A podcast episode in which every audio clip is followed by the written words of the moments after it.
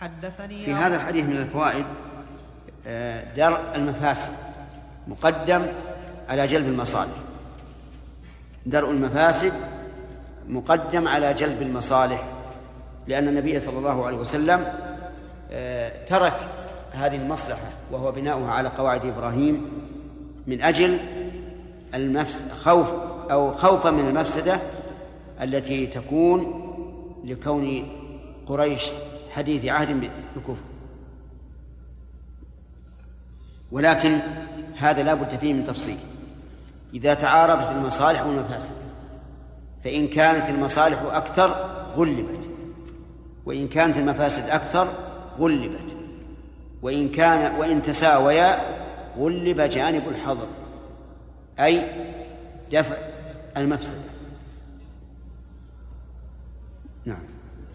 حدثني أبو الطاهر قال أخبرنا عبد الله بن وهب عن مخرمة حاء وحدثني هارون بن سعيد الأيلي قال حدثنا ابن وهب قال أخبرني مخرمة بن بكير عن أبيه قال سمعت نافعا مولى بن عمر يقول سمعت عبد الله بن أبي بكر بن, بن أبي قحافة يحدث عبد الله بن عمر عن عائشة زوج النبي صلى الله عليه وسلم أنها قالت سمعت رسول الله صلى الله عليه وسلم يقول لولا أن قومك حديثو عهد بجاهلية أو قال بكفر لأنفقت كنز الكعبة في سبيل الله ولجعلت بابها بالأرض ولأدخلت فيها من الحجر. وحدثني محمد بن حاتم قال حدثني ابن مهدي قال قال حدثني ابن مهدي. قال حدثنا سليم بن حيان عن سعيد يعني ابن يعني ابن ميناء قال سمعت عبد الله بن الزبير يقول حدثتني خالتي يعني عائشة أنها قالت قال رسول الله صلى الله عليه وسلم يا ما ما أنها ما حدثتني قالت. نعم. حدثتني خالتي يعني عائشة قالت قال رسول الله صلى الله عليه وسلم يا عائشة لولا أن قومك حديث عهد بشرك لهدمت الكعبة فألزقتها بالأرض وجعلت لها بابين بابا شرقيا وبابا غربيا وزدت فيها ستة أذرع من الحجر فإن قريشا اقتصرتها حيث بنت الكعبة. في هذا الحديث فوائد زيادة على ما سبق. وهي جواز نداء الرجل زوجته باسمها. فيقال يا فلان. وكذلك جواز آه، نداء المرأة زوجها باسمه ولا يعد هذا عيبا. مع أنه في عرف بعض الناس يرون أن نداء الرجل زوجته باسمها مخالف للعرف ويستنكرونه. فيقول مثلا يا أهلي أو ما أشبه ذلك أو يا أم فلان وكذلك الزوج. وفي أيضا دليل على أن الحجر ليس كله ليس كله من من الكعبة وإنما مقدار ستة أذرع. لقول النبي عليه الصلاة والسلام وزدت فيها ستة أذرع من الحجر. مع أنه قال فيما سبق بنيتها على قواعد إبراهيم. فإذا ضممت هذا إلى هذا تبين أن الحجر أن أن الذي من من قواعد إبراهيم ستة أذرع فقط من الحجر وليس كل الحجر وفي أيضا من فوائد هذا الحديث وكذلك ما سبق دليل على أن من ترك شيئا لله صارت الخيرة فيما ترك. الآن لو أن الرسول عليه الصلاة والسلام بناها على ماذا؟ ما أراد. و وجعل لها بابين. بابا شرقيا وبابا غربيا وكلاهما ملصق بالأرض وهي مسقفة لحصل زحام شديد يهلك به الناس لأن الرسول عليه الصلاة والسلام أراد بابين يدخل منهما الناس ويخرجون. لو أنها كانت على هذا الوضع الآن لهلك الناس بها لأن الناس يتزاحمون على ما هو دونها في الحرمة والقدسية ويهلك بعضهم بعضا فكيف؟ على الكعبة. الآن لها بابان باب يدخل منه الناس وباب يخرج منه الناس على فضاء وهواء غير مسقف وبسهولة. وهما البابان اللذان في في الحجر. فحصل مراد النبي عليه الصلاة والسلام من دخول الناس للكعبة بسهولة ويسر وعدم غم فحصل المقصود. وهذا يؤخذ من عموم من ترك شيئا لله عوضه الله خير منه. كل شيء تتركه لله فاعلم أن عاقبته خير نعم. حدثنا هناد بن السري قال حدثنا ابن أبي زائدة قال أخبرني ابن أبي سليمان عن عطاء قال لما احترق البيت زمن يزيد بن معاوية حين غزاها أهل الشام فكان من أمره ما كان. تركه ابن الزبير حتى قدم الناس الموسم. يريد أن يجرئهم أو يحربهم على أهل الشام. فلما صدر الناس قال يا أيها الناس أشيروا علي في الكعبة. أنقضها ثم أبني بناءها أو أصلح ما ما وهى منها أو أصلح ما وهى منها. قال ابن عباس فإنه قد فرق لي رأي. نعم. قال ابن عباس فإني قد فرق لي رأي فيها أرى أن تصلح ما وهى منها وتدع بيتا أسلم الناس عليه وأحجارا أسلم الناس عليها وبعث عليها النبي صلى الله عليه وسلم. فقال ابن الزبير لو كان أحدكم احترق بيته ما رضي حتى يجده فكيف بيت ربكم؟ إني مستخير ربي ثلاثا ثم عازم على أمري. فلما مضى الثلاث أجمع رأيه على أن ينقضها. فتحاماه الناس أن ينزل بأول الناس فتحاماه الناس أن ينزل بأول الناس يصعد فيه أمر من السماء. سم؟ فتحاماه الناس. إيه إيه ليش وقعت؟ أواص يعني. فتحاماه الناس أن ينزل يعني خشية أن ينزل. فتحاماه يعني كل واحد احتمى بالآخر وقال اصعد أنت. خوف أن ينزل. فتحاماه الناس أن ينزل بأول الناس يصعد فيه أمر من السماء حتى صعده رجل فألقى منه حجارة فلما لم يره الناس أصابه شيء تتابعوا فنقضوه حتى بلغوا به الأرض. فجعل ابن الزبير أعمدة فستر عليها الستور حتى ارتفع بناؤه وقال ابن الزبير إني سمعت عائشة تقول إن النبي صلى الله عليه وسلم قال لولا أن الناس حديث عهدهم بكفر وليس عندي من النفقة ما يقوي على بنائه لكنت أدخلت فيها من الحجر خمس أذرع. فيه. لكنت أدخلت فيه من الحجر خمس أذرع ولجعلت لها بابا يدخل الناس منه وبابا يخرجون منه. قال فأنا اليوم أجد ما أنفق ولست أخاف الناس. قال فزاد فيه خمس أذرع من الحجر حتى أبدى أسا نظر الناس إليه فبنى عليه البناء. وكان طول الكعبة ثماني عشرة ذراعا فلما زاد فيه استقصره فزاد في طوله عشر أذرع وجعل له بابين. أحدهما يدخل يدخل منه والآخر يخرج منه. فلما قتل ابن الزبير كتب الحجاج إلى عبد الملك بن مروان يخبره بذلك ويخبره أن ابن الزبير قد وضع البناء على أس نظر إليه العدول من أهل مكة فكتب إليه عبد الملك إنا لسنا من تلطيخ ابن الزبير في شيء. أما ما زاد في طوله فأقره وأما ما زاد فيه من الحجر فرده إلى بنائه وسد الباب الذي فتحه فنقضه وأعاده إلى بنائه. الله المستعان هذه حكمة. أقول لا الأمر من قبل ومن بعد لكن لا شك أن الحكمة والحمد لله والرحمة أن نعيد على بنائه الذي كان عليه الرسول عليه الصلاة والسلام. ها؟ كيف؟ إيه؟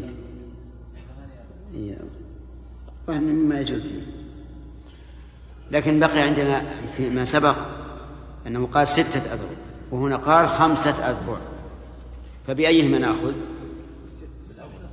بالأول بالزائد وإن كان سياق هذا يدل على أنه قد ضبط الرواية حيث ساق الحديث كله.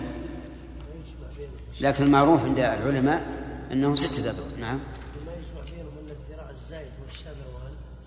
لا الشاذروان ما هو من داخل. الشاذروان ليس من ما هو من داخل. الشاذروان من من الكعبة المبنية الآن فقط. أما الداخل الحجر ما في شاذروان. ليس في هذا في عهد ابن الزبير. لا لا ما ما يستقيم وهذا الشاذروان أيضا متأخر. نعم. نعم سليم. نعم. إيه؟ والأول من كلام عائشة نعم. بارك الله فيك. بالنسبة للألفاظ التي الناس بها بعضهم بعضا. التي؟ نعم. يعني مثلا في بعض البلدان يقول مثلا يريد أن يوقر الرجل فيقول حضرتك يقول يا سيدي مولاي يا شيخ أو كذا. والمعروف أن الصحابة كانوا كان يوقر بعضهم بعضا. وبالرغم من ذلك كان ينادي بعضهم بعضا باسمه. نعم. إلا الرسول. نعم. فهل هذه الألفاظ يعني في محلها؟ أو يعني والله الظاهر ما ما تعارف الناس عليه من ذلك لا بأس به. لا بأس به ما لم يخالف الشرع. يعني يكون في كلمة من سيد لو تقولها الإنسان فاسق أو إنسان ما في خير ينهى عن ذلك. يا مولانا. فإن الله هو مولاه وجبريل وصالح المؤمنين. والمولى لا يقصدون بذلك مولى العبادة. ها؟ الناصر أو يروح حتى بعد ظهر كلمة يراد بها التعظيم فقط والاحترام بقطع النظر عن عن معناها الخاص. نعم.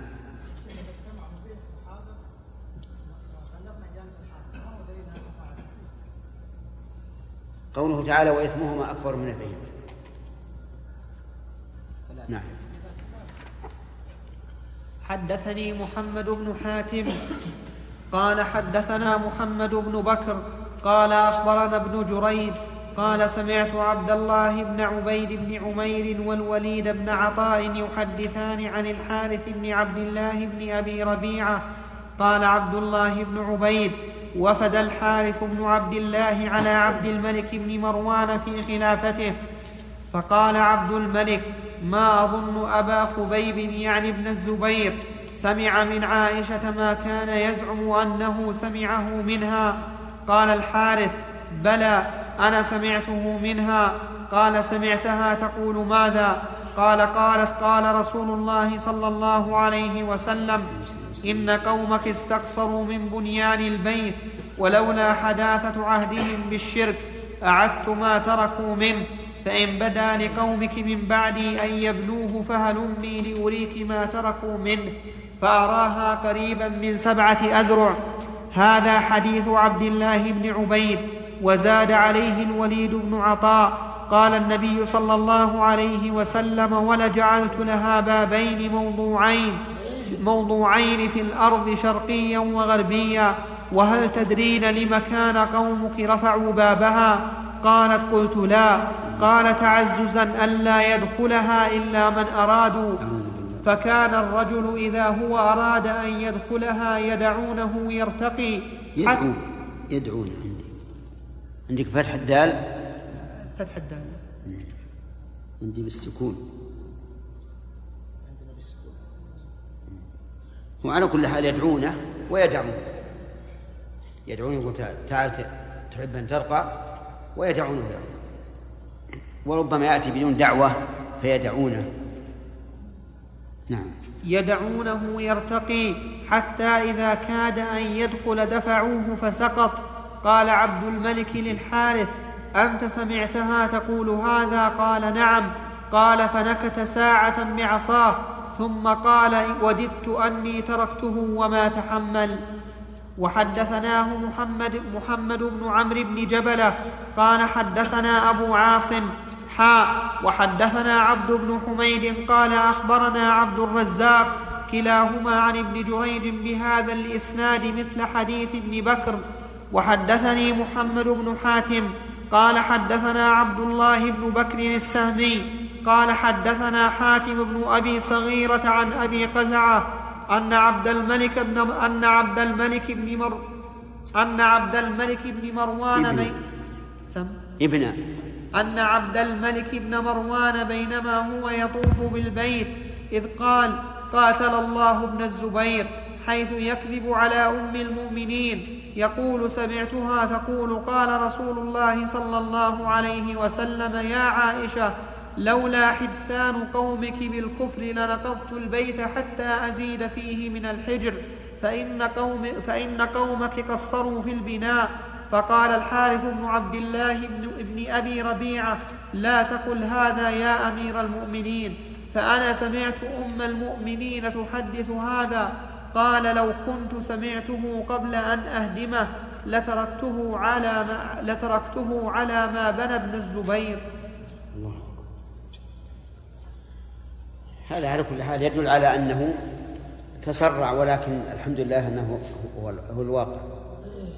يعني هو الخير للأمة أن بقي على ما على ما هو عليه. لكن في هذا الحديث زيادة على ستة أذرع إلى سبع. نحو سبعة أذرع ولهذا قال الفقهاء إنه ستة أذرع وشيء يعني حوالي النصف من من الكعبة. أخذا بالزائد لأن القاعدة أن الزائد يكون معه يكون معه علم. ولعل هذا إن شاء الله ليس من باب الاضطراب الذي يوجب ضعف الحديث. نعم. باب جدر يحيى؟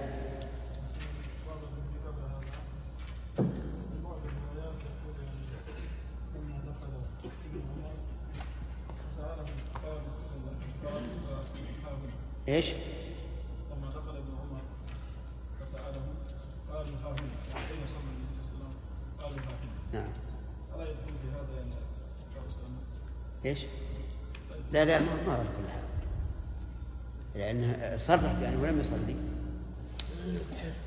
نعم.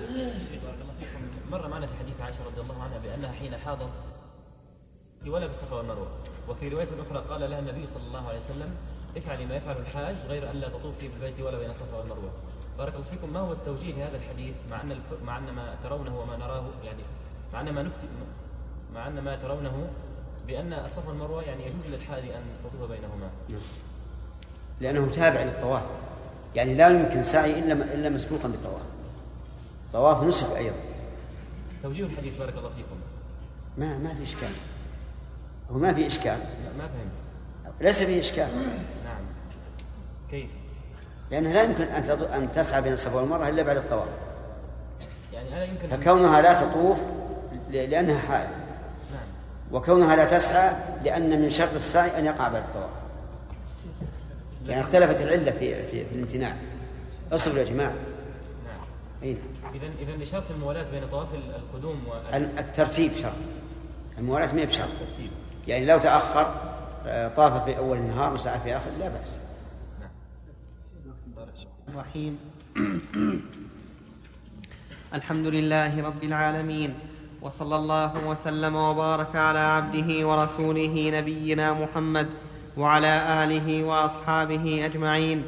أما بعد فقد قال الإمام مسلم رحمه الله تعالى في كتاب الحج في باب جدر الكعبة وبابها حدثنا سعيد بن منصور قال حدثنا أبو الأحوص قال حدثنا أشعث بن أبي الشعثاء عن الأسود بن يزيد عن عائشة أنها قالت سألت رسول الله صلى الله عليه وسلم سألت رسول الله صلى الله عليه وسلم عن الجدر أمن البيت هو؟ قال نعم.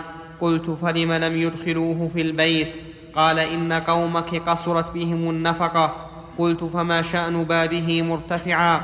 قال فعل قال فعل ذلك قوم, قوم قال فعل ذلك قومك ليدخلوا من شاءوا ويمنعوا من شاءوا. ولولا أن قومك حديث عهدهم في الجاهلية فأخاف أن تنكر قلوبهم لنظرت أن أدخل الجدر في البيت وأن ألزق بابه بالأرض. وحدثناه أبو بكر بن أبي شيبة قال حدثنا عبيد الله يعني ابن موسى قال حدثنا شيبان عن أشعث بن أبي الشعثاء عن الأسود بن يزيد عن عائشة أنها قالت سألت النبي صلى الله عليه وسلم عن الحجر وساق الحديث بمعنى حديث أبي الأحوص وقال فيه فقلت فما شأن بابه مرتفعا لا يصعد إليه إلا بسلم وقال مخافة أن, وقال مخافة أن تنفر قلوبهم. يعني بسم الله الرحمن الرحيم. يعني بدل أن تنكر قلوبهم. والحجر هنا الحجر له أسماء منها الحطيم ومنها الحجر ومنها الجدر لأن كل هذه الأوصاف ثابتة له ولكن هناك وصفا يقوله العام يقولون حجر إسماعيل وهذا غلط فإن إسماعيل عليه الصلاة والسلام لم يعرف عن هذا الحجر شيئا وإنما كان الحجر في زمن الجاهلية. ويذكر أن أن قبر إسماعيل تحت الميزاب في نفس الحجر. فقيل حجر إسماعيل وهذا أيضا كذب. لا يمكن أن أن يكون أن يكون القبر قبلة للمسلمين في مشارق الأرض ومغاربها وللأنبياء والصالحين. فهو أيضا كذب. والحجر إنما هو مقتطع من الكعبة لأن النفقة قصرت به. فأما ما يسمى بالشاذروان وهو الدكة المحيطة بالكعبة. فهذا ليس من ليس من الكعبة بل هو خارج عنها. وإنما جعل عمادا لها وحماية لها. وكان بالأول كان مبسوطا يمكن للطائف أن يطوف عليه. ولهذا تجدون في كتب الفقهاء لا يصح الطواف على الشاذروان. بناء على أنه من الكعبة وكان الطواف يمكن عليه لأنه مسطح. لكن وفق الله بعض الخلفاء وجعله هكذا مزلقا. لا يمكن للإنسان أن يستقيم عليه. لئلا لئلا يطوف عليه أحد. ولكن الصواب ما اختاره شيخ الإسلام ابن تيمية رحمه الله أنه ليس من البيت وأنه لو فرض أن أحدا طاف عليه فطوافه صحيح. نعم. باب الحج عن العاجز لزمانة وهرم ونحوهما أو للموت. حدثنا يحيى بن يحيى قال قرأت على مالك عن ابن شهاب عن سليمان بن يسار عن عبد الله بن عباس أنه قال كان الفضل بن عباس رديف رسول الله صلى الله عليه وسلم فجاءته امرأة من خثعم تستفتيه فجعل الفضل ينظر إليها وتنظر إليه فجعل رسول الله صلى الله عليه وسلم يصرف وجه الفضل إلى الشق الآخر. قالت يا رسول الله إن فريضة الله إن فريضة الله على عباده في الحج. أدركت أبي شيخا كبيرا لا يستطيع أن يثبت على الراحلة افاحج عنه؟ قال نعم وذلك في حجة الوداع. هذا الحج عن العاجز فيه تفصيل. فإن كان العجز يرجى زواله انتظر حتى يزول. ثم يحج الإنسان الإنسان بنفسه لأن الأصل توجه الخطاب إلى الإنسان نفسه فلا ينوب عنه غيره. وإن كان لا يرجى زواله كالكبر والمرض الذي لا يرجى برؤه فإنه يحج عنه. إن تبرع بذلك أحد فلا حرج وإن لم يتبرع أحد وكان عنده مال وجب عليه أن يقيم من يحج ويعتمر عنه بهذا المال. ودليل هذا ما ما ساقه المؤلف عن المرأة التي سألت النبي صلى الله عليه وسلم أخبرته أن أباها شيخ كبير لا يثبت على الراحلة. أبا أحج عنه؟ قال نعم. فأقرها النبي صلى الله عليه وسلم على قولها إن فريضة فريضة الله على عباده بالحج فدل هذا على أنه لا يشترط القدرة البدنية لوجوب الحج. لا تشترط القدرة البدنية لوجوب الحج ما دام عنده إيش؟ مال. ما دام عنده مال. طيب. لو أنه حج عنه بناء على أنه لا يرجى بره ثم شفاه الله عز وجل أيلزمه أن يحج؟ لا. لأن ذمته برئت وسقط عنه الطلب. جاء هذا الحديث في النيابة عن الإنسان العاجز مع حياته. فهل يلحق بذلك بقية أركان الإسلام كالزكاة والصوم والصلاة؟ الجواب أما الصلاة فلم يرد قضاؤها. لا في الحياة نعم فلم يرد قضاؤها عن الغير لا في الحياة ولا بعد الممات. وعلى هذا فلو مات الميت وعليه صلوات لم يصلها لعجزه فإنه فإنها لا تقضى عنه. وقولنا لعجزه بناء على الواقع أن بعض المرضى يقول أنه عاجز ولا يستطيع أن يصلي ويقول إذا شفاني الله تعالى صليت. والحقيقة أن الصلاة لا يمكن العجز عنها. لأن الإنسان إما أن يصلي بج... إما أن يصلي بجوارحه وإما أن يصلي بقلبه. فإن كان يستطيع الحركة صلى بجوارحه قائما ثم قاعدا ثم مضطجعا وإن كان لا يستطيع فإنه يصلي بقلبه. بمعنى أنه يأتي بالأقوال والأقوال لا يعجز عنها اللسان غالبا وينوي الأفعال بالقلب. وحينئذ لا حاجة إلى الاستنابة فيها فإن قدر أنه مات ولم يصلي فإنها لا تقضى عنه. وذلك لأن العبادات مبناها على التوقيف. ولم يرد عن النبي صلى الله عليه وسلم أنه أذن لأحد أن يصلي عن أحد. أما الصوم فقد جاء به الحديث عن النبي عليه الصلاة والسلام.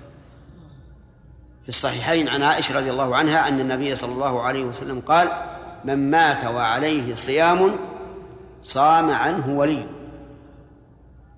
أي وارثه. وإن كان بعض العلماء رحمهم الله قال إن هذا في النذر لا في الفريضة. ولكن هذا القول ضعيف. جدا. أولا لخروجه من العموم. أي لخروج صيام الفريضة من من العموم بناء على هذا القول. والحديث عام من مات وعليه صيام. ثانيا أنه كيف نحمل الحديث على صيام النذر مع أنك لو قارنت بين صيام النذر وصيام الفرض لوجدت أن النذر أقل بكثير. فكيف يحمل الحديث على الشيء النادر ويترك الشيء الغالب الكثير؟ فالصواب أن الإنسان إذا مات وعليه صيام فإنه يقضى عنه. لكن متى يكون عليه الصيام؟ هذا فيه تفصيل. وذلك لأن المريض إذا مر به الشهر أي شهر رمضان فإن كان مرضه لا يرجى برؤه فلا صيام عليه أصلا. إذ الواجب الإطعام. وإن كان يرجى برؤه ثم ثقل به المرض حتى مات فإنه لا صيام عليه ولا يقضى عنه. لأن هذا فرضه أن يقضي بدل الصيام أياما. ولكنه لم يدركها فسقط عنه. وأما إذا كان مرضا يرجى برؤه ثم شفي من المرض ولكنه لم يبادر بالقضاء ثم هلك فهذا هو الذي يكون الصوم واجبا عليه ويصام عنه. وهو الذي يدخل في الحديث من مات وعليه صيام صام عنه وليه وإنما قلنا هذه الصورة التي تدخل لأنه إذا كان المرض لا يرجى برؤه فما فرضه يا أحمد ساهل. ما فرضه؟ أن المرض إذا كان لا يرجى برؤه إي نعم. إيش فرضه؟ ما فرضه بالضاد مع ماذا؟ الطرف الثاني. إيش؟ الطرف الثاني فرقه مع ماذا؟ ما فرض هذا المريض مرضا لا يرجى برؤه مرض مرض مر به رمضان وهو مريض مرضا لا يرجى برؤه مر به رمضان نعم لا شيء هو إذا مر به رمضان ولا شيء عليه. أبدا. سبحان الله. مر به رمضان وهو مريض مرض لا يرجى نعم. نعم لا شيء عليه. لا شيء عليه. إذا ليس بحاضر. لم تحضر نفسه مر به رمضان نعم. وهو مريض. إي نعم. مرض لا يرجى برؤه هنا ما حاجة تكرار العبارة؟ ما حضرت الدرس؟ إيش قلنا؟ الإطعام يعني؟ صالح يطعم عن عن كل يوم مسكينا ها؟ لا المرة لا يرجى برء إي نعم يطعم عن كل يوم مسكين. ألم نقل يسقط يا شيخ؟ لا لا ما يسقط. يطعم عن كل يوم مسكين. طيب وإذا كان المرض يرجى برؤه ولكنه استمر به حتى مات عبد الرحمن. يعني يجوز أن يصام عنه. انتبه. مرض يرجى برؤه لكن استمر به حتى مات. هذا لا شيء عليه. لا شيء عليه. لماذا؟ لأن فرض هذا أن يقضي أياما بدل الأيام التي أفطر ولكنه لم يدركها طيب. وإذا كان مرض مريض مرضا يرجى برؤه ولكنه و- وشفي من المرض ولكنه أخر القضاء فمات. فؤاد. يصوم عنه وليه إذن يتنزل الحديث على هذا لأن القسمين الأولين ليس فيهما صيام طيب فإن أبى الولي أن يصوم فإنه لا إثم عليه ويطعم من تركته عن كل يوم مسكين. هذا الصوم. بقي الزكاة. الزكاة لا شك أنها تقضى عن الميت إذا مات وهو لم يؤدي الزكاة التي وجبت عليه فإنه فإنها دين في تركته يقضى قبل الميراث وقبل الوصية. الحج كما سمعتم أنه يحج عنه في حال حياته إذا كان عاجزا عجزا لا لا يرجى برؤه طيب هل يصام عن من كان عاجزا عجزا لا يرجى برؤه في حال الحياة. لا. لا. إذا ليس كالحج. وإنما قلنا لا وليس كالحج لأن له بدلا وهو الإطعام. طيب. نعم. حد. نعم يا سليم. بعض الأحيان يا شيخ المريض تمر عليه تمر على حالة وهي لو ما إيش؟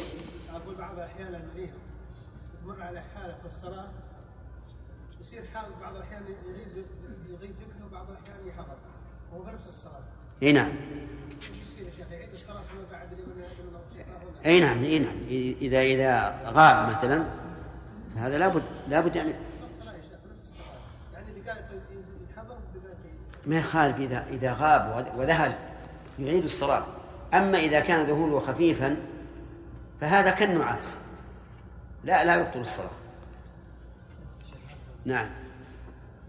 غفر الله عليك يا شيخ. شخص كان يعني يستطيع السفر إلى إلى البلاد القريبه وهكذا ولكنه فيه علة أن رجله تكون ارجعه كذا يعني قد يصيب بهذا الشيء.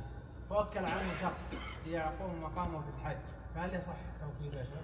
إذا كان لا يستطيع أن يحج بنفسه؟ يقول هو كذلك ولكن يستطيع هو يسافر للم... لل... على كل حال هذا شيء بينه وبين ربه. هذا شيء بينه وبين ربه. نعم. شيخ يستدل بعض أهل العلم بهذا الحديث حديث الخثعميه وبين جاء في لفظ وهي حسناء بجواز كشف الوجه يا شيخ. نعم. ما توجيهكم لهذا؟ توجيهنا أنه استدلال بالمتشابه على المحكم لأن النصوص كثيرة تدل على وجوب ستر الوجه. وهذا مشتبه. يحتمل أن هذه المرأة جاهلة ولهذا صرف النبي صلى الله, صلى الله عليه وسلم وجه الفضل عنها لئلا ينظر إليها وهي كاشفة. ولكن النبي عليه الصلاة والسلام لم يجابهها بالنهي تأليفا لها.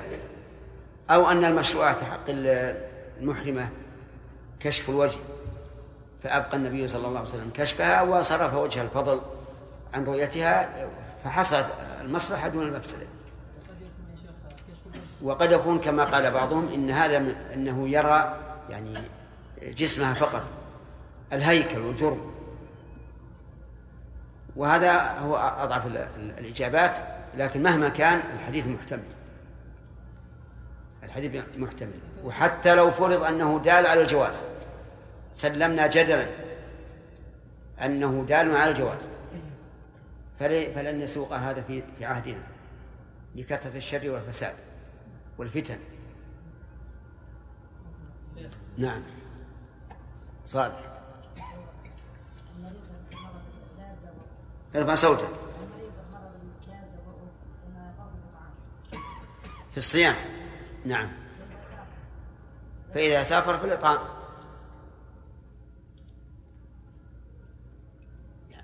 الإطعام لا بد منه. لأن هذا لأن هذا الوصف اللي هي علة العجز وصف مستقر سواء كان سواء كان حاضرا أو مسافرا. وإنما سقط الصوم عن المسافر رأفة به وسيقضيه ليس يسقط عنه بالكلية. وأما من زعم من بعض العلماء أنه إذا سافر مثل هذا فإنه لا إطعام ولا صيام فهو قول باطل. ما هو ضعيف فقط؟ قول باطل لأنه لا أساس له من الصحة ولا وجه له. إذ أن المسافر إنما يسقط عنه الصوم إشفاقا عليه ورحمة به ثم يقضيه. ما سقط عنه بالكلية. نعم. إنها دين. وقد قال النبي عليه الصلاة اقضوا الله فالله حق بالوفاء. خمسة. حدثني علي بن خشرم قال أخبرنا عيسى عن ابن جريج عن ابن شهاب عن ابن شهاب قال حدثنا سليمان بن يسار عن ابن عباس عن الفضل أن امرأة من خثعم قالت يا رسول الله إن أبي شيخ كبير عليه فريضة الله في الحج وهو لا يستطيع أن يستوي على ظهر بعيره فقال النبي صلى الله عليه وسلم فحجي عنه باب صحة حج الصبي وأجر من حج به. قوله فحج عنه لا شك أنه أمر. لكن هل يفيد الوجوب أو الاستحباب أو الإباحة؟ الثالث. وذلك لأن فعل الأمر إذا كان جوابا عن سؤال في الجواز وعدمه فهو للإباحة. ثم ينظر هل الحج عن الأب والأم من بر الوالدين أو لا هو من بر الوالدين لا شك وحينئذ يكون مستحبا لا بهذا الدليل ولكن بالدليل العام وهو بر الوالدين. باب صحة حج الصبي وأجر من حج به. حدثنا أبو بكر بن أبي شيبة وزهير بن حرب وابن أبي عمر جميعا عن ابن عيينة قال أبو بكر حدثنا سفيان بن عيينة عن إبراهيم بن عقبة عن كريب مولى ابن عباس عن ابن عباس عن النبي صلى الله عليه وسلم أنه لقي ركبا بالروحاء فقال من القوم؟ فقال قالوا المسلمون. فقالوا من أنت؟ قال رسول الله. فرفعت إليه امرأة صبيا فقالت ألهذا حج؟ قال نعم ولك أجر. حدثنا أبو قول صحة حج الصبي. وهل يجزئ عنه؟ في هذا خلاف بين العلماء والصواب أنه لا يجزئ. حج الصبي لا يجزئ لأنه ليس من أهل الوجوب لعدم بلوغه. لكن له الحج له الحج نفلا. وقوله عليه الصلاة والسلام نعم يدل على أن أجر الحج للصبي وليس للولي. كما يتوهمه العامة. العامة يقول الصبي إذا حج فأجره لولي لوليه. والصواب أن أجره له. لكن الولي له أجر. وأجر منكر. يعني أجر بقدر ما أحسن إلى هذا الصبي. من التأديب والتوجيه وما أشبه ذلك.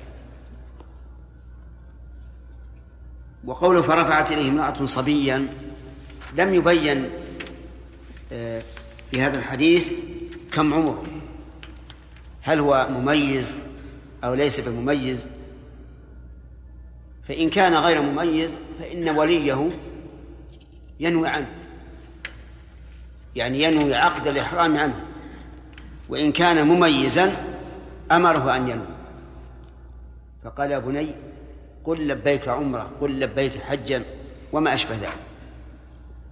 ولكن هل يترتب على حج هذا الصبي ما يترتب على حج البالغ من لزوم الإتمام والفدية في المحظورات وترك الواجبات؟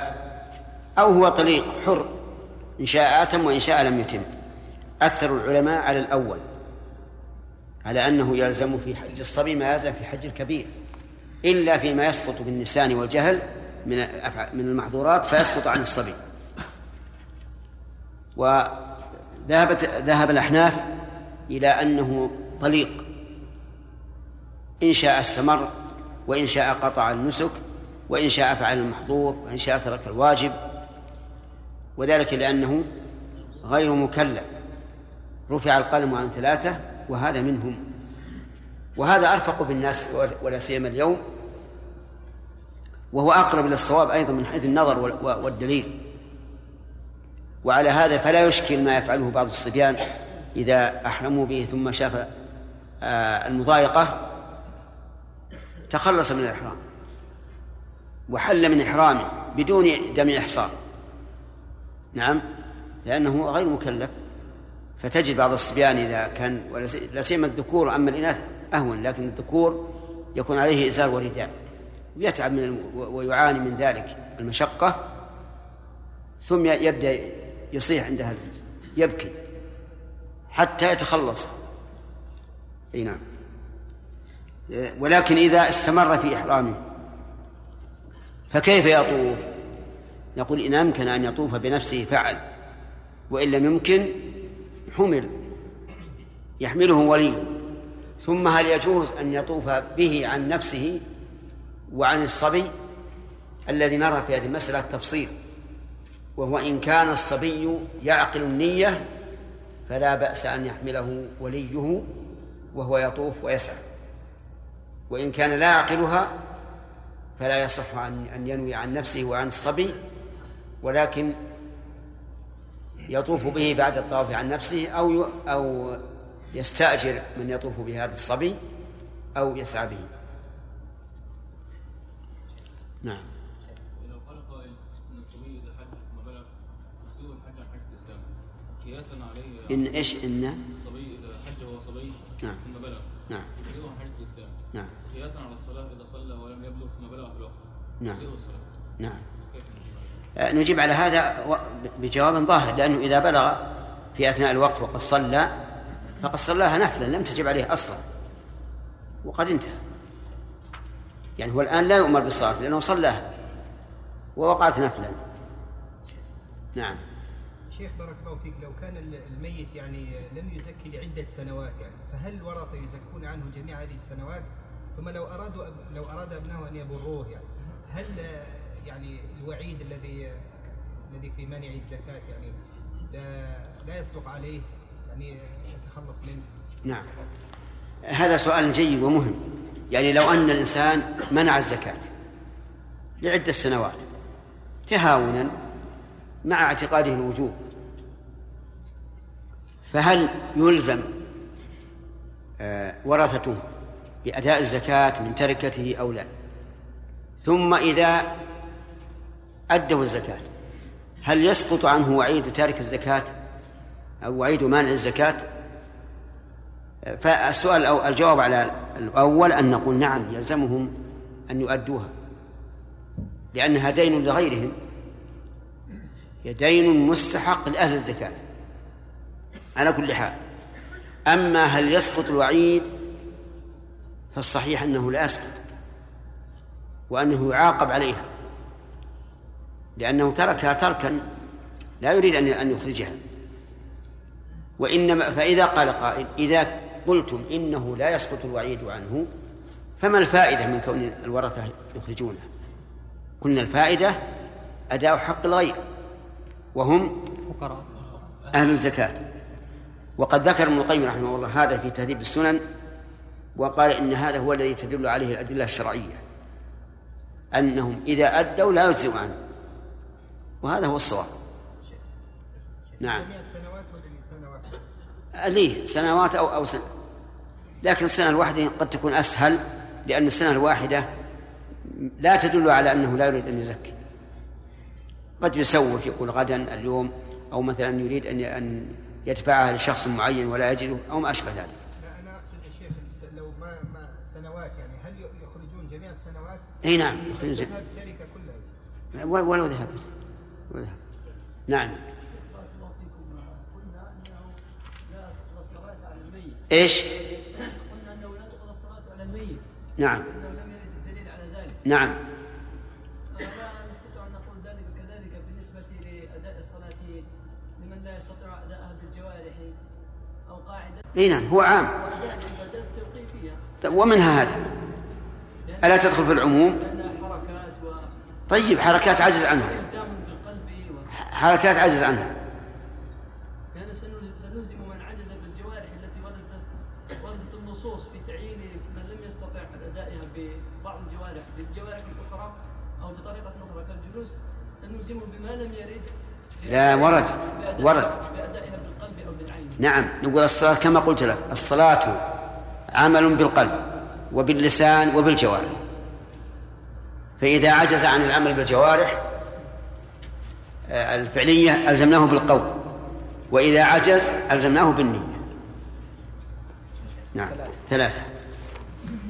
حدثنا أبو كريب محمد بن العلاء قال حدثنا أبو أسامة عن سفيان عن محمد بن عقبة عن كريب عن ابن عباس أنه قال رفعت امرأة صبيا لها فقالت يا رسول الله ألي هذا حج؟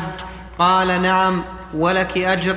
وحدثني محمد بن المثنى قال حدثنا عبد الرحمن قال حدثنا سفيان عن إبراهيم بن عقبة عن كريب أن امرأة رفعت صبيا فقالت يا رسول الله ألهذا حج؟ قال نعم ولك أجر. وحدثنا ابن المثنى قال حدثنا عبد الرحمن قال حدثنا سفيان عن محمد بن عقبة عن كريب عن ابن عباس بمثله باب فرض الحج مرة في العمر. في العمر.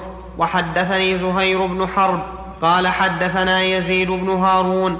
قال أخبرنا الربيع بن مسلم القرشي عن محمد بن زياد عن أبي هريرة.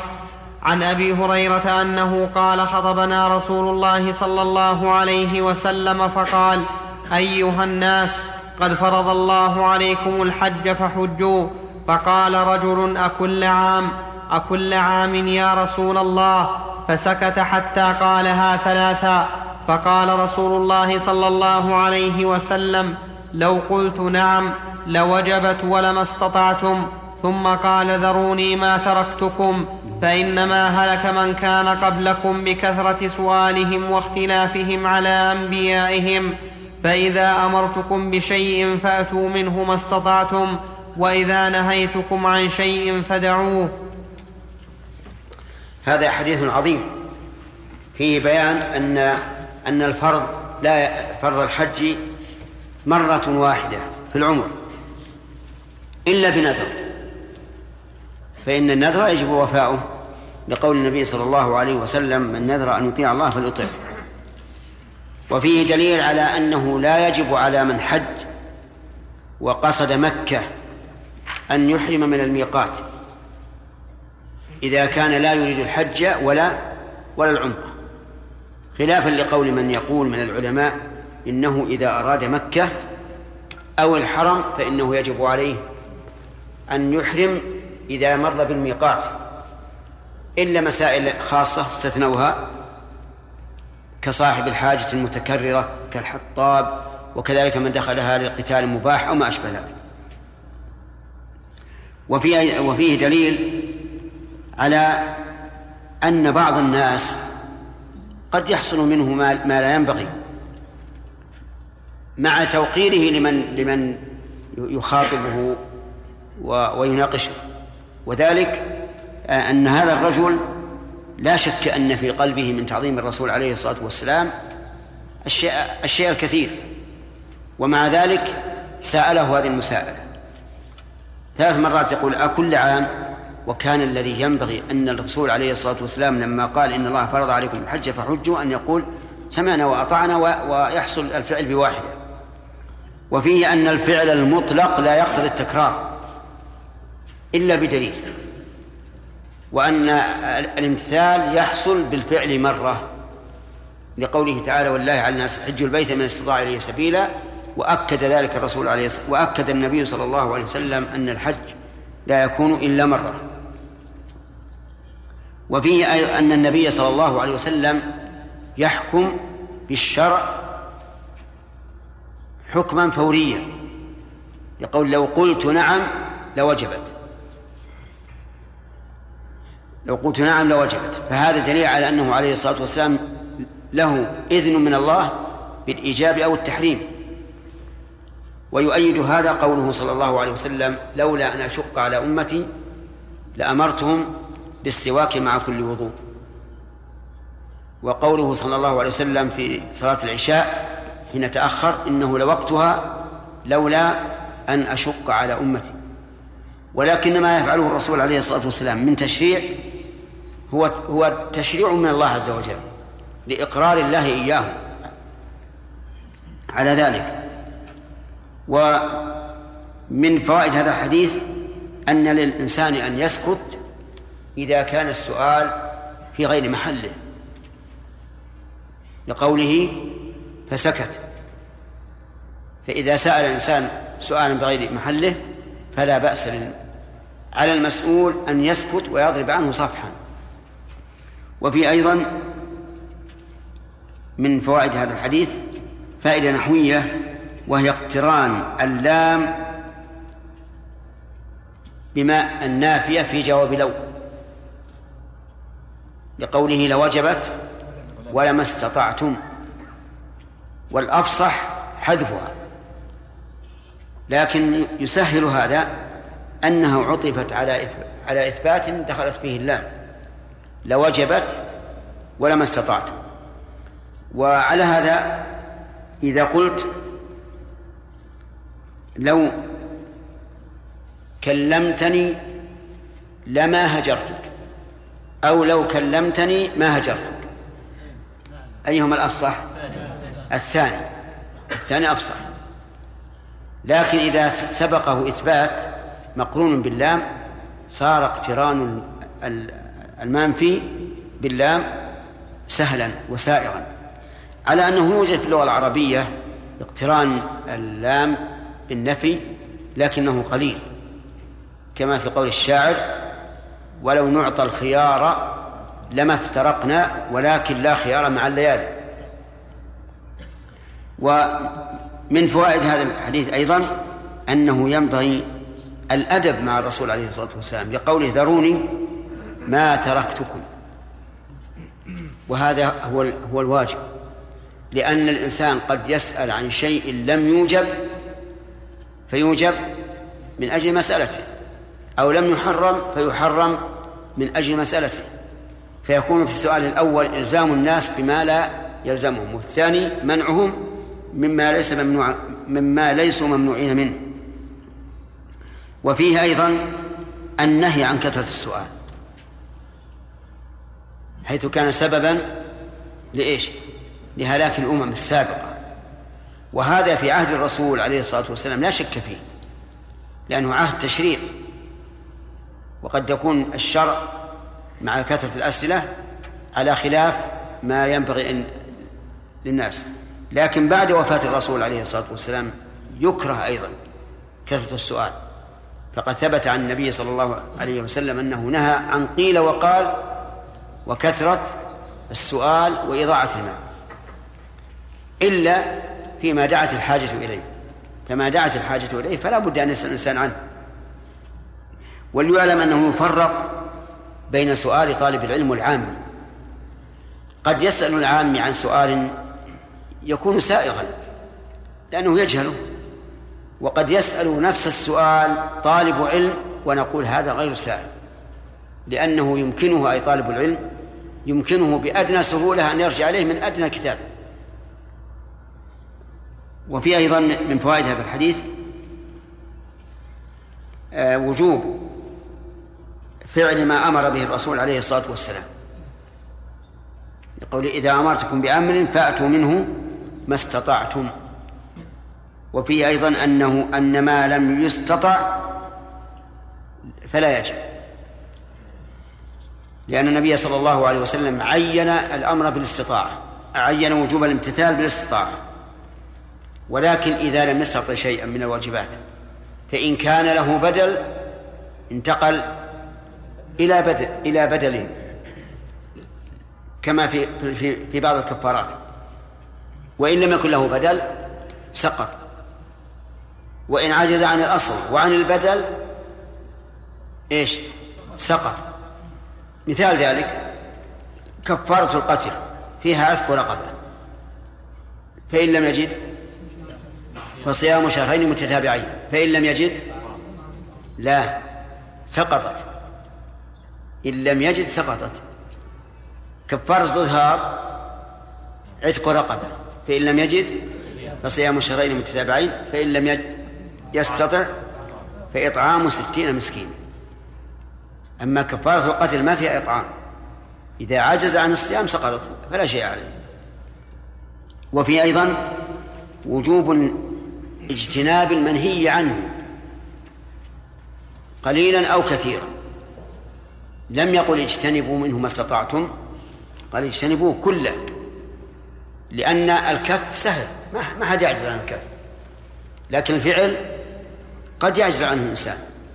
ولهذا في الأمر قال ائتوا منه ما استطعتم وفي النهي قال اجتنبوه لأن الاجتناب كف والكف لا يعجز عنه. نعم. باب الحديث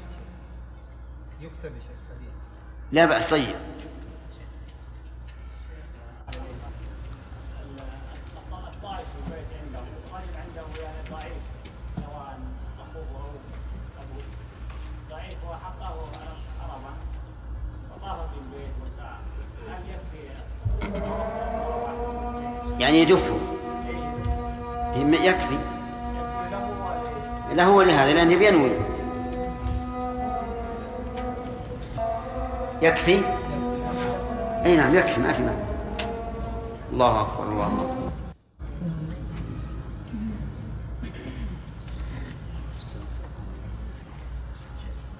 وبات المقام. هل يستحب الحج عن الوالدين؟ نفلا سواء كانوا أحياء أو ميتين وهل يكون للحاج مثل اجرهم استنادا لقوله صلى الله عليه وسلم؟ من جهز فقد غزاه نعم. إذا كانوا أمواتا فلا بأس. وكذلك إذا كانوا عاجزين عجزا لا يرجى زواله. أما إذا كانوا أصحة فالذي أميل إليه أنه لا يصح التوكيل في النفل في نفل الحج مع الصحة.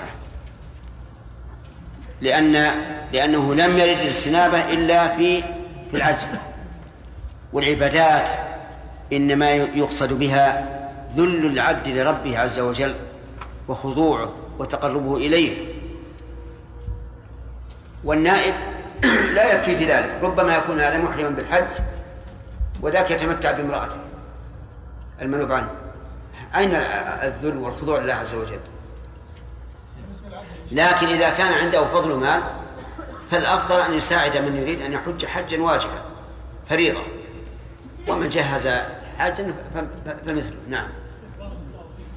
ما هو الأفضل ان يحج المرء على نفسه أو يحج على والديه الميتين؟ الأفضل أن يحج عن نفسه ويدعو له. لأن الرسول صلى الله عليه وسلم أرشد إلى هذا في قوله إذا مات الإنسان انقطع عم- عمله إلا من ثلاث صدقة جارية أو علم ينتفع به أو ولد صالح يدعو له. نعم. شيخ أحسن الله إليك وإلى ذكرنا في قضية استنابة في الحج ثم الحديث ورد فيه أنها قال هل أحج عن أبي؟ أخذ العلماء تعميم النيابة أنه حتى من لم يكن وليا لهذا الميت يجوز له كيف؟ تعميم النيابة يا شيخ. الأصل الأصل إذا جاز من شخص جاز من الآخر. هذا هو الأصل. وهذه قضية عين.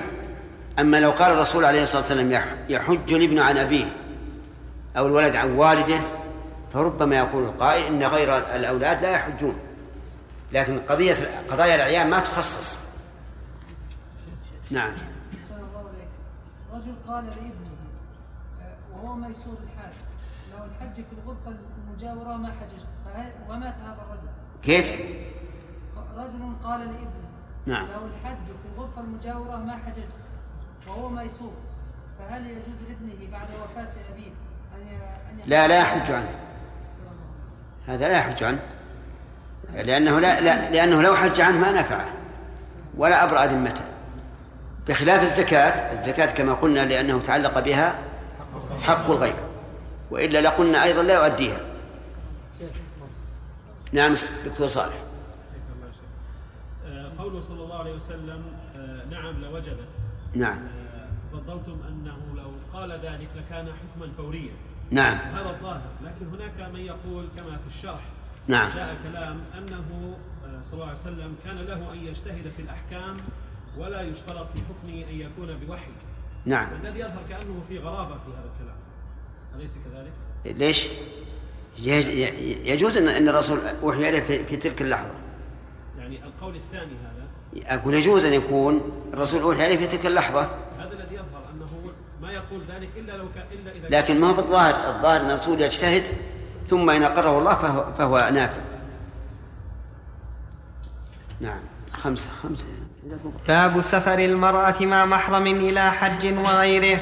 حدثنا زهير بن حرب ومحمد بن المثنى. قال حدثنا يحيى وهو القطان. عن عبيد الله قال أخبرني نافع عن ابن عمر أن رسول الله صلى الله عليه وسلم قال لا تسافر المرأة ثلاثا إلا ومعها ذو محرم. وحدثنا أبو بكر بن قول ذو محرم يعني صاحب. صاحب محرم أي من تحرم عليه على التأبيد بنسب أو سبب مباح. عرفتم؟ كل من تحرم عليه على التأبيد بنسب أو سبب مباح. هذا المحرم. فالمحرمات بالنسب سبع. الأم والبنت والأخت والعمة والخالة وبنت الأخ وإيش؟ وبنت الأخت. هذه كلها محارم. طيب. خالة الأم. هل هي محرم لابن أختها؟ آه لابن بنتها؟ نعم. لأن القاعدة التي ينبغي أن نفهمها أن عم الإنسان عم له ولعقبه إلى يوم القيامة. وخال الإنسان خال له ولعقبه إلى يوم القيامة. طيب وقولنا أو سبب مباح. السبب المباح شيئان الرضاع والمصاهرة. الرضاع والمصاهرة. فالمحرمات من الرضاع نظير المحرمات من من النسب فهن سبع. أما المحرمات بالمصاهرة فهن أربع. مثل أم الزوجة وبنت الزوجة لكن الثانية لا بد من الدخول. نعم وهي الربيبة. وثالث زوجة الابن والرابع زوجة الأب. وقولنا بسبب مباح خرج به السبب المحرم. كالبنت من الزنا والعياذ بالله فإنها حرام على الزاني لكنه ليس محرما لها. ولذلك لا ترث منه ولا يرث منها. وخرج بذلك الملاعنة التي اتهمها التي رماها زوجها بالزنا وأجرى القاضي بينهما الملاعنة فإنها تحرم عليه تحريما مؤبدا ولكنه ليس محرما لها. نعم. وحدثنا أبو بكر بن أبي شيبة قال حدثنا عبد الله بن نمير وأبو أسامة حاء وحدثنا ابن نمير قال حدثنا أبي جميعا عن عبيد الله بهذا الإسناد في رواية أبي بكر فوق ثلاث وقال ابن نمير في روايته عن أبيه ثلاثة إلا ومعها ذو محرم وحدثنا محمد بن رافع قال حدثنا ابن أبي فديك قال أخبرنا الضحاك عن نافع عن عبد الله بن عمر عن النبي صلى الله عليه وسلم أنه قال لا يحل لامرأة تؤمن بالله واليوم الآخر تسافر مسيرة ثلاث ليال إلا ومعها ذو محرم حدثنا قتيبة بن سعيد وعثمان بن أبي شيبة جميعا عن جرير. قال قتيبة حدثنا جرير عن عبد الملك وهو ابن عمير عن قزعة عن أبي سعيد أنه قال سمعت منه حديثا فأعجبني فقلت له أنت سمعت هذا من رسول الله صلى الله عليه وسلم؟ قال قال فأقول على رسول الله صلى الله عليه وسلم ما لم أسمع. قال سمعته يقول الجملة هذه استفهامية حذف منها. أداة الاستفهام والتقدير أفأقول. نعم. قال سمعته يقول قال رسول الله صلى الله عليه وسلم لا تشد الرحال إلا إلى ثلاثة مساجد مسجدي هذا والمسجد الحرام والمسجد الأقصى. وسمعته يقول لا تسافر المرأة يومين من الدهر إلا ومعها ذو محرم منها أو زوجها. وحدثنا ابن محمد بن المثنى قال حدثنا محمد بن جعفر قال حدثنا شعبة عن عبد الملك بن عمير قال سمعت قزعة قال سمعت أبا سعيد الخدري قال سمعت أبا سعيد الخدري قال سمعت من رسول الله صلى الله عليه وسلم أربعا فأعجبنني وأن فأعجبنني وآنقنني. نهى أن تسافر المرأة, المرأة مسيرة يومين إلا ومعها زوجها أو ذو محرم. واقتص باقي الحديث حدثنا عثمان بن أبي شيبة قال حدثنا جرير عن مغيرة عن إبراهيم عن سهم بن, بن منجاب عن قزعة عن أبي سعيد الخدري أنه قال قال رسول الله صلى الله عليه وسلم لا تسافر المرأة ثلاثا إلا مع ذي محرم. وحدثني أبو غسان المسمعي ومحمد بن بشار جميعا عن معاذ بن هشام. قال أبو غسان حدثنا معاذ. قال حدثنا أبي عن قتادة عن قتادة عن قزعة عن أبي سعيد الخدري أن نبي الله صلى الله عليه وسلم قال لا تسافر امرأة فوق ثلاث ليال إلا مع ذي محرم.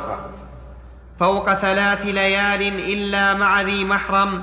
وحدثناه ابن المثنى قال حدثنا ابن أبي عدي عن سعيد عن قتادة بهذا الإسناد وقال أكثر من ثلاث إلا مع ذي محرم. حدثنا قتيبة بن سعيد قال حدثنا ليث عن سعيد بن أبي سعيد عن أبيه أن أبا هريرة قال قال رسول الله صلى الله عليه وسلم لا يحل لامرأة مسلمة تسافر مسيرة ليلة إلا ومعها رجل ذو حرمة منها. حدثني زهير. في هذا اللفظ زيادة فائدة وهي أنه لا بد أن يكون المحرم بالغا عاقلا. لقوله رجل والرجل هو البالغ ولا بد أن يكون عاقلا لأن المقصود من المحرم حماية المرأة. وصيانتها. وهذا لا يحصل, لا يحصل مع مع كونه مجنونا. وهل يشترط أن يكون موافقا لها في الدين؟ أو لا يشترط؟ في خلاف. أما إن كان هو الأعلى كرجل مسلم يكون محرما لابنته غير المسلمة فهذا لا شك في جوازه. لا شك في أنه يعني محرم ويحصل به المقصود لكن العكس لو كان الأب كافرا والبنت مسلمة فهل يكون محرما لها؟ ما التفصيل؟ كان محرما لها وإن لم يؤمن فليس بمحرم نعم إن أمن فهو محرم وإن لم يؤمن فلا وهذه مسألة خطيرة جدا تقع في في زماننا الآن فيما لو كان الأب لا يصلي والبنت تصلي ومستقيمة. فإن بعض الآباء الذين لا يصلون تكون البنت عندهم أكره من أي إنسان ولا يؤمن عليها. لا أقول لا يؤمن عليها بمعنى أنه ربما يفعل بها الفاحشة هذا نادر ولكن إن وقع فهو نادر جدا جدا. لكن لا يؤمن عليها أن يسيبها ويدعها ولا يصومها لأنه يكرهها. فمثل هذا لا يكون محرم ولا يجوز معه السفر. نعم. حدثني زهير بن حرب قال حدثنا يحيى بن سعيد عن ابن أبي ذئب قال حدثنا سعيد بن أبي سعيد عن أبيه عن أبي هريرة عن النبي صلى الله عليه وسلم أنه قال لا يحل لامرأة تؤمن بالله واليوم الآخر تسافر مسيرة يوم إلا مع ذي محرم وحدثنا يحيى بن نحن يحيى ذكرنا قبل قليل إذا كان مسلما وابنته غير مسلم. غير مسلم. والحديث يقول امرأة تؤمن بالله واليوم الآخر. فهل نقول مفهومها أن من لا تؤمن بالله واليوم الآخر لها أن تسافر بلا محرم؟ لا. إذا كان الأمر كذلك فمعناه كل هؤلاء النساء التي يسافرن من أوروبا إلى آسيا أو بالعكس وهن كافرات لا لا شيء عليهن. لأن الحديث يقول لا تؤمن بالله واليوم الآخر. الجواب أن يقال إن هذا الوصف المقصود به الإغراء والحث وبيان أن التزام المحرم من مقتضيات الإيمان وأن السفر بلا محرم من نواقص الإيمان. وهو أسلوب معروف عند عند العرب وفي اللغة العربية كما تقول إن كنت رجلا فافعل كذا.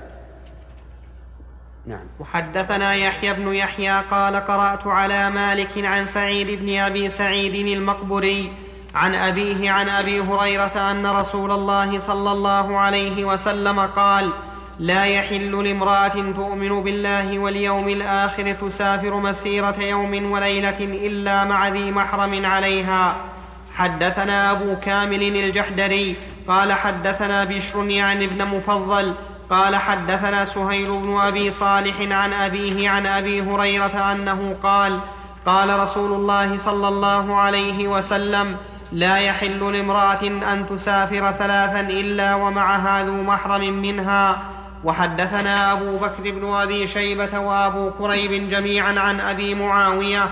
قال أبو كريب حدثنا أبو معاوية عن الأعمش عن أبي صالح عن أبي سعيد الخدري أنه قال قال رسول الله صلى الله عليه وسلم لا يحل لامرأة تؤمن بالله واليوم الآخر أن تسافر سفرا يكون ثلاثة أيام فصاعدا إلا ومعها أبوها أو ابنها أو زوجها أو أخوها أو ذو محرم منها. وحدثنا أبو بكر بن أبي شيبة وأبو سعيد الأشج. قال حدثنا وكيع قال حدثنا الأعمش بهذا الإسناد مثله.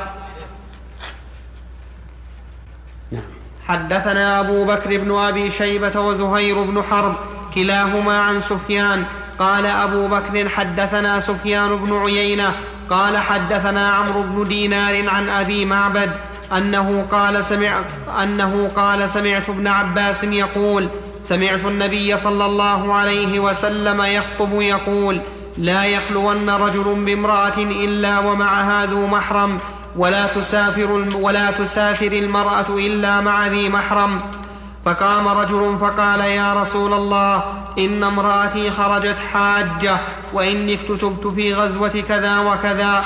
قال انطلق فحج مع امرأتك. وحدثناه أبو الربيع الزهراني. قال حدثنا حماد عن عمرو بهذا الإسناد نحوه. وحدثنا ابن أبي عمر قال حدثنا هشام يعني ابن سليمان المخزومي. عن ابن جريج بهذا الإسناد نحوه ولم يذكر لا يخلون رجل بامرأة إلا ومعها ذو محرم. هذه الأحاديث عن الصحابة أبي هريرة وأبي سعيد وابن عباس وكذلك عن غيرهم.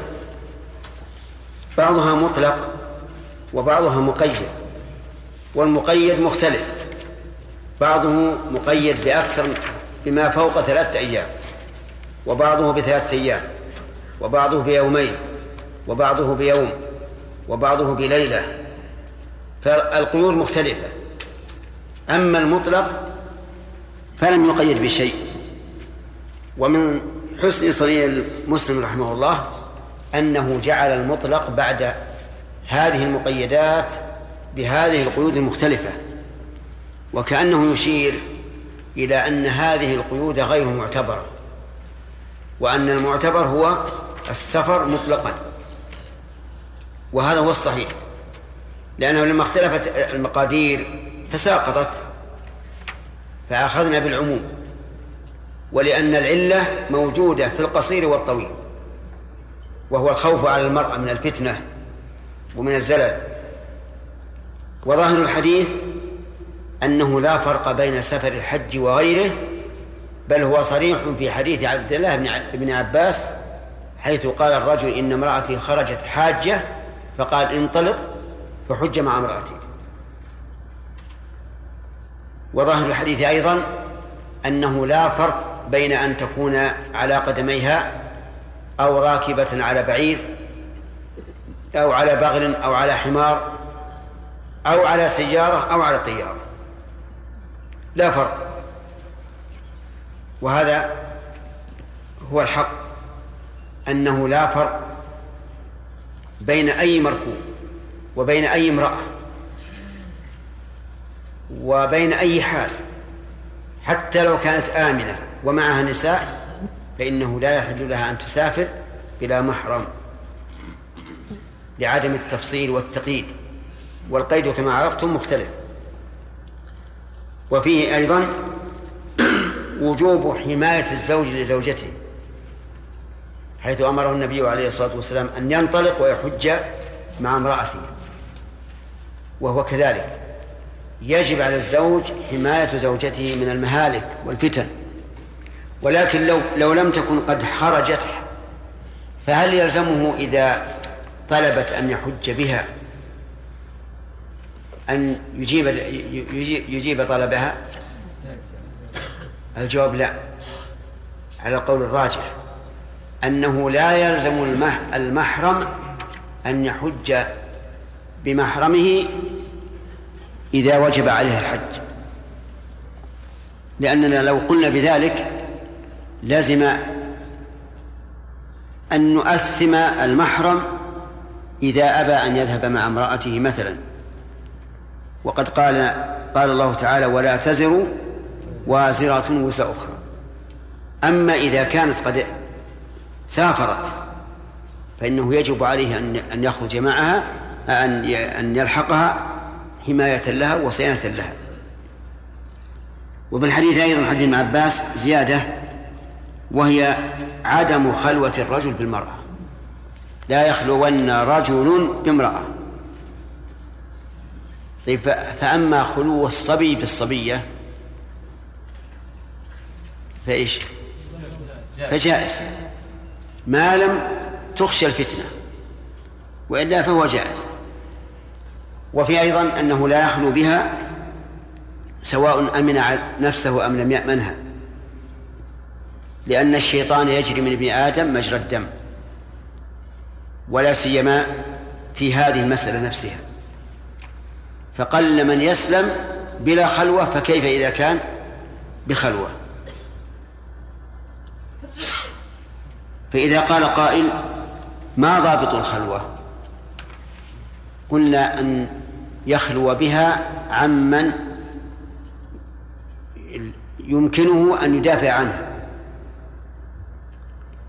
وعلى هذا فإذا كان الذي عندها صبيا لا لا يدري ما يحصل أو ما يحدث لو حصل بينها وبين هذا الرجل الأجنبي شيء فإن الظاهر أنه لا يكفي. فإن قال قائل إذا كانوا رجلان خلوا بامرأة. هل يجوز؟ لم تكن خلوة. أعظم. نعم. يقال إن هذا قد يكون أعظم مما إذا خلى الرجل الواحد وقد يكون أقل.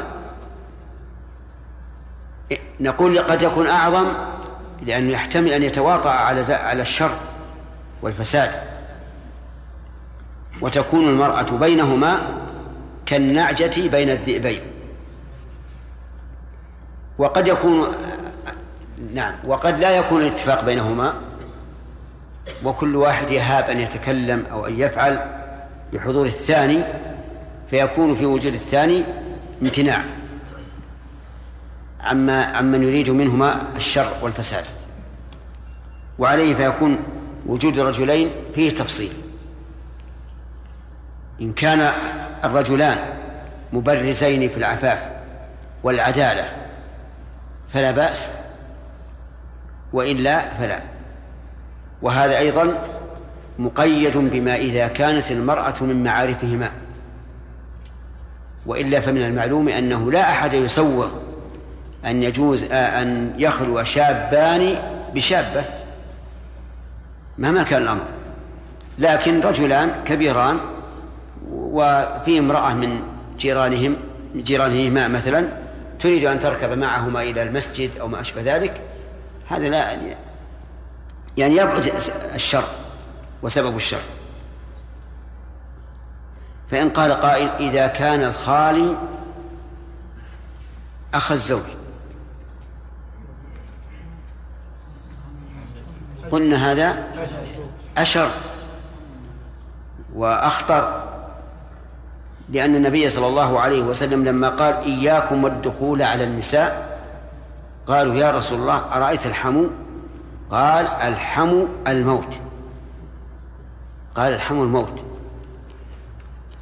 قال بعض العلماء يعني أنه يجوز للحمو أن يخلو بامرأة قريبه. لأن الموت لا بد منه فكذلك خلوة القريب بزوجة قريب. سبحان الله. الله يقول قل إن الموت الذي تفرون منه فإنه ملاقيكم. وهؤلاء يريدون أن يكون الموت طمأنينة. لكن هذا لا شك من التحريف وليس من التأويل. فقول الرسول المو الحموا الموت يعني احذروه وفروا منه. لأن الحمو يدخل البيت ولا يستنكر ولا يستغرب وعنده جرأة بواسطة القرابة أن يدخل البيت ويخلو بالمرأة. فلهذا لا يجوز إطلاقا أن يخلو الرجل بامرأة قريبة. وفي هذا أي في قول الرسول صلى الله عليه وسلم الحم الموت دليل على أن رضاع الكبير غير مؤثر. لأنه لو كان مؤثرا لقال الحم ترضعه المرأة ويكون ولدا لها. طيب فإن قال إنسان أرأيتم ابن الزوج؟ ما هو أخ الزوج؟ يخلو بها. ابن الزوج يخلو بها أيجوز؟ نعم محرم. محارمه محرم؟ نعم. أي تمام. ومحرم صح. طيب. انتهى الوقت. انتهى الوقت. غدا إن شاء الله غدا غدا. مشان كتاب الحج بارك الله فيكم. الوقت يضيق على ما هو؟ قلنا شيخ الله بأن المرأة إذا استأذنت زوجها في أن يصحبها للحج يكون محرم لها ولم يأذن لها وأبى يعني أبى أن يصحبها. يعني إذا طلبت من زوجها. نعم. نقول ليس عليه ليس عليه شيء لا يأثم بهذا. نعم. كيف هذا شيء؟ والحج يعني ركن من أركان الإسلام. والرسول صلى الله عليه وسلم يقول كلكم راع وكلكم مسؤول عن رعيته. ودين الله أحق أن يكون نعم. لكن هو هل هو عليه؟ ولا على المرأة؟ هو هو حجها لا يتم إلا به. هذا هذا قاعدة عندهم. ما لا يتم الوجوب إلا به فليس بواجب. والمرأة لا يجب عليها الحج حتى تجد محرم. هو محرم. لا حتى تجد محرما طائعا. أما لم تنم وجودك كالعدم أمر يقول صلى الله عليه وسلم كلكم راع وكلكم بلى بلى. بس أنا رأيت في التأديب. لا في أن نوجب عليه ما لم يجب عليه. طيب يا شيخ ما رأيكم إذا قلنا يكون استحاب المحرم فرض كفاية على جميع محارمه؟ لا. فإن تبرع واحد منهم سقط الإثم على الباقي. لا نقول. لا الحمد لله رب العالمين. وصلى الله وسلم وبارك على عبده ورسوله نبينا محمد وعلى آله وأصحابه أجمعين. أما بعد فقد قال الإمام مسلم رحمه الله تعالى في كتاب الحج باب ما يقول إذا ركب إلى سفر الحج وغيره. حدثني هذا قاله مسلم. سم. هل قاله مسلم؟ لا ما قاله مسلم. آه، قال الإمام مسلم رحمه الله تعالى في كتاب الحج في باب من يقول إذا ركب إلى سفر الحج وغيره حدثني هارون بن عبد الله قال حدثنا حجاج بن محمد قال قال ابن جريج قال أخبرني أبو الزبير. قال قال ابن جريج أخبرني. سم. قال قال ابن جريج أخبرني أبو الزبير أن عليا الأزدي أخبره أن ابن عمر علمهما أن رسول الله صلى الله عليه وسلم كان إذا استوى على بعيره خارجا إلى سفر كبر ثلاثا ثم قال سبحان الذي سخر لنا هذا وما كنا له مقرنين وإنا إلى ربنا لمنقلبون. اللهم إنا نسألك في سفرنا هذا البر والتقوى ومن العمل ما ترضى. اللهم هون علينا سفرنا هذا واطو عنا بعده. اللهم أنت الصاحب في السفر والخليفة في الأهل والخليفة في الأهل. اللهم إني أعوذ بك من وعثاء السفر وك. من اللهم إني أعوذ بك من وعثاء السفر وكآبة المنظر وسوء المنقلب في المال والأهل. وإذا رجع قالهن وزاد فيهن آئبون تائبون عابدون لربنا حامدون. نعم. آئبون تائبون عابدون لربنا حامدون. بسم الله الرحمن الرحيم. هذا الذكر يقوله الإنسان إذا ركب دابته لقوله تعالى وجعل لكم من الفلك والأنعام ما تركبون لتستووا على ظهوره ثم تذكروا نعمة ربكم إذا استويتم عليه. وتقولوا سبحان الذي سخر لنا هذا وما كنا له مقرنين وإنا إلى ربنا لمنقلبون. وهذا الحديث فيه زيادة على الآية وهو أنه يكبر ثلاثا. وفي أيضا الدعاء اللهم هون علينا سفرنا وهذا خاص فيما إذا كان راكبا لسفر. فقول قائل سبحان الذي سخر لنا هذا تنزيها لله عز وجل. وذلك أن الإنسان محتاج إلى هذا المركوب. والمركوب مسخر له. أما الله عز وجل فليس بحاجة إلى أحد ولهذا بدأ بتنزيه. سبحان الذي سخر لنا هذا. والتسبيح كما سبق هو التنزيه. وقول سخر لنا هذا أي ذلله وما كنا له مقرنين أي مطيقين. وإنا إلى ربنا لمنقلبون أي بعد الحياة الدنيا. فيذكر الإنسان بسفره في الدنيا سفره إلى الآخرة. اللهم إنا نسألك في سفرنا هذا البر والتقوى. البر فعل الخير والتقوى اجتناب الشر. ومن العمل ما ترضى ولا يرضى الله عز وجل في العمل إلا إذا كان خالصا صوابا. اللهم هون علينا سفرنا هذا. يقوله الإنسان حتى وإن سافر في طيارة لأنه ربما لا يهون عليه. السفر. واطو عنا بعده أي اجعل بعيده قصيرا لأن الشيء إذا طوي رد طرفاه إلى كل واحد منهما إلى الآخر فصار بذلك قصيرا. اللهم أنت الصاحب في السفر والخليفة في الأهل فهو جل وعلا صاحب في السفر وخليفة في الأهل لأنه مع خلقه أينما كان.